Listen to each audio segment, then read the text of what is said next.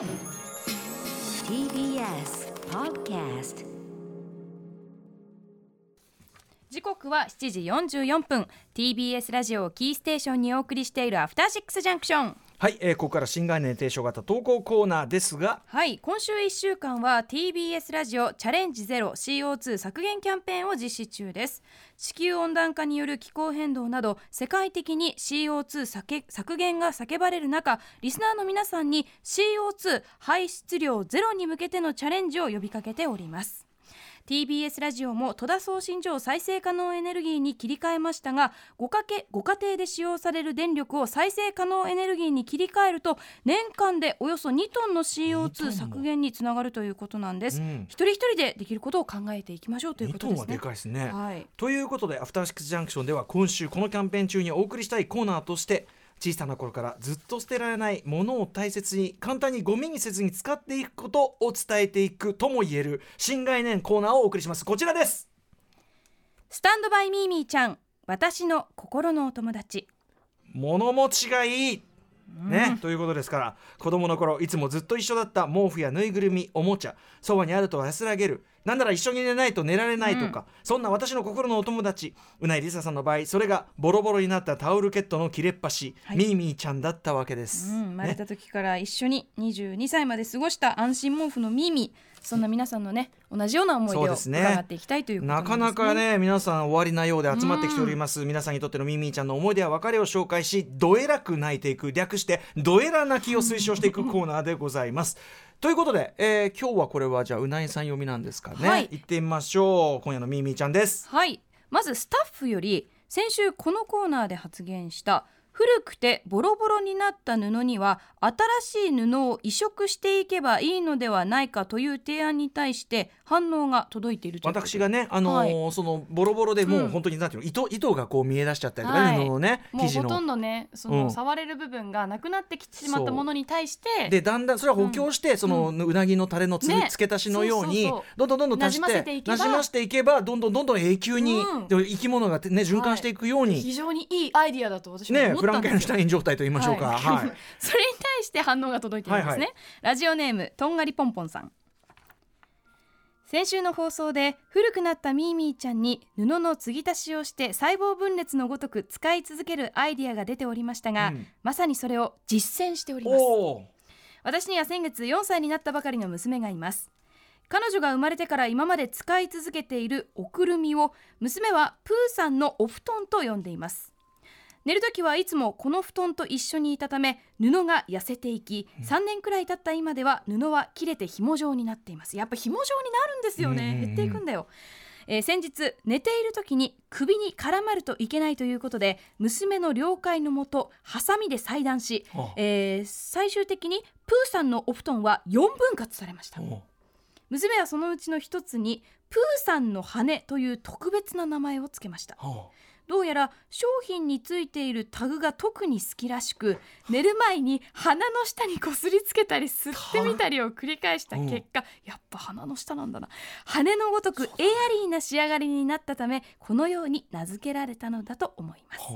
このプーさんの羽とにかくよくなくなりますとても小さく見つけるのも大変で見つかるまで娘は号泣。1時間以上泣き続けることも珍しくありません。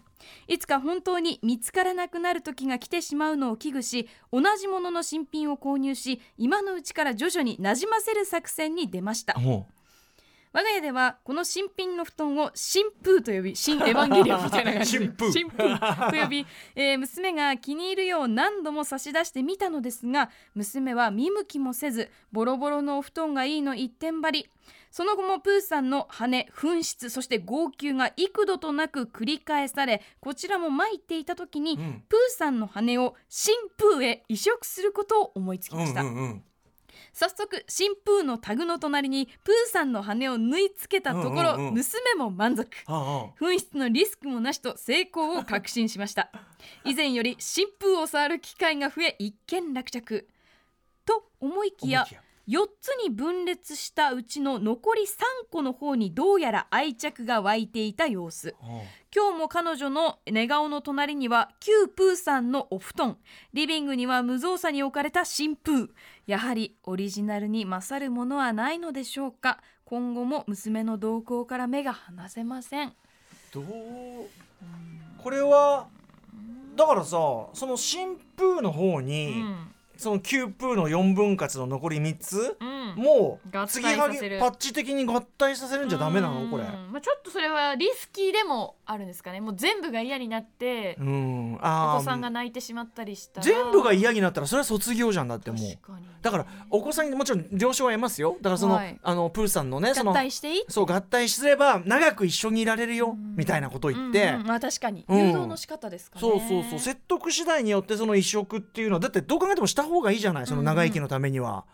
まあ、うん。あとはその新風をもっともっとボロボロにこっちからしておく。あのエイジング？む娘さんのシーツの上に置い,、置いとくとか、はいはいはい。まあねまあね。なんかもうとにかくなんかぐしゃぐしゃになるまでそうだね。なじませこっちこっちはこっちでその歴史っていうのを経た感じになれば、もうねってことですもんね。あのどんなグループもさあの新メンバーっていうのは最初はさ、違和感持って迎えられるけど、気づいたらお子さんね。なってるわけ。道重さゆみさんが最初なんて言われてなかった本当に。ことですよ、はい、ねモーニング娘。いけない存在になるし。最終的にはもうモーニング娘。の魂になってるわけですよ。ね顔になるわけですからね。そういうことなんですよ、だからそういうようなことで、だから早めに鳴らしておく合体しておくっていうのは、いいのかもしれないと思うけどもから娘さんのね娘さんのツボがどこにあるのかうん、でもまあ移植第一移植から成功したわけですからね、悲しませたくはないですからね。徐々に徐々にうまくうん。移植を進めていってほしいですね、僕おくるみね、うん。あの友人知人にそのお子さんとか生まれた時に、うんうん。お祝いとして大体おくるみあげてんのよ、はいはい。だから俺があげたやつがミーミーちゃん化してる可能性高いんじゃないかな、うん。実は。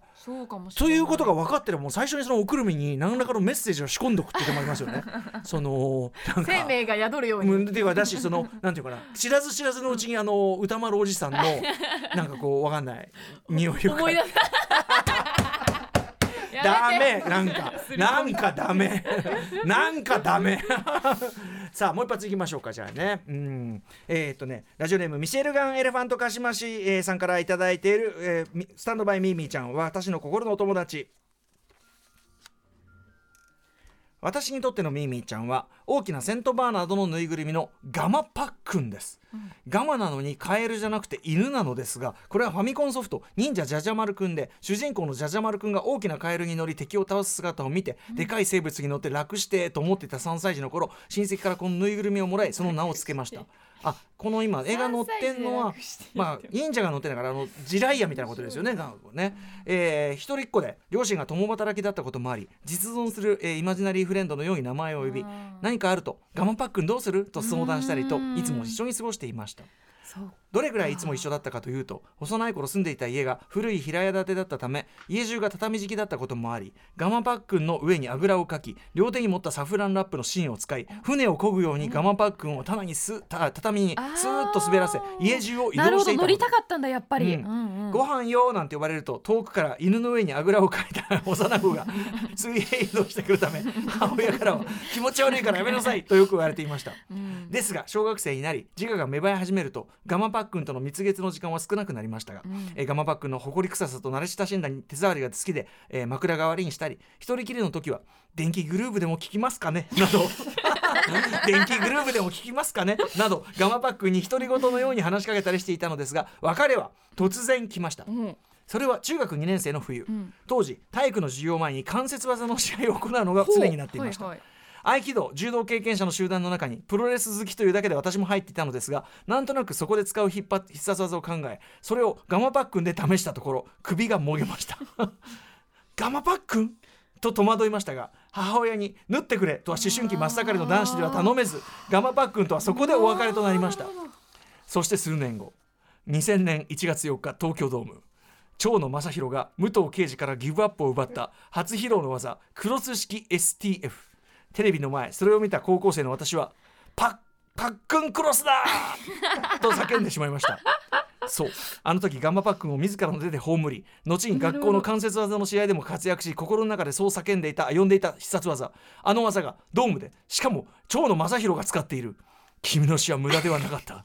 私は天に向かってそうつぶやき大人になりました。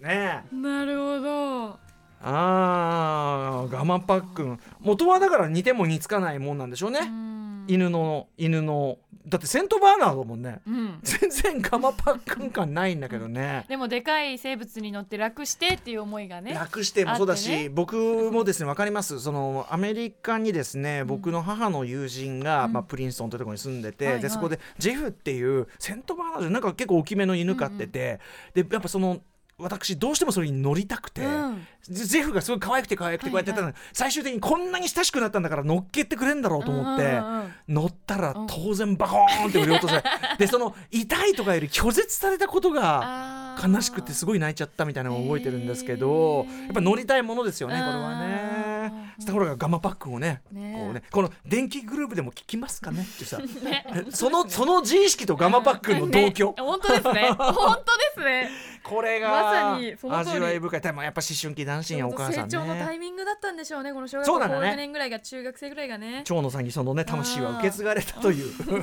ことなんですね。はいありがとうございます、ということでまだまだ募集しております。はい、えー木曜日のこのコーナースタンドバイミーミーちゃん私の心のお友達では皆様からのメールをお待ちしております。宛先は歌丸アットマーク tbs.co.jp 歌丸アットマーク tbs.co.jp です。投稿が採用された方には番組ステッカーを差し上げます以上スタンドバイミーミーちゃん私の心のお友達でした Junction.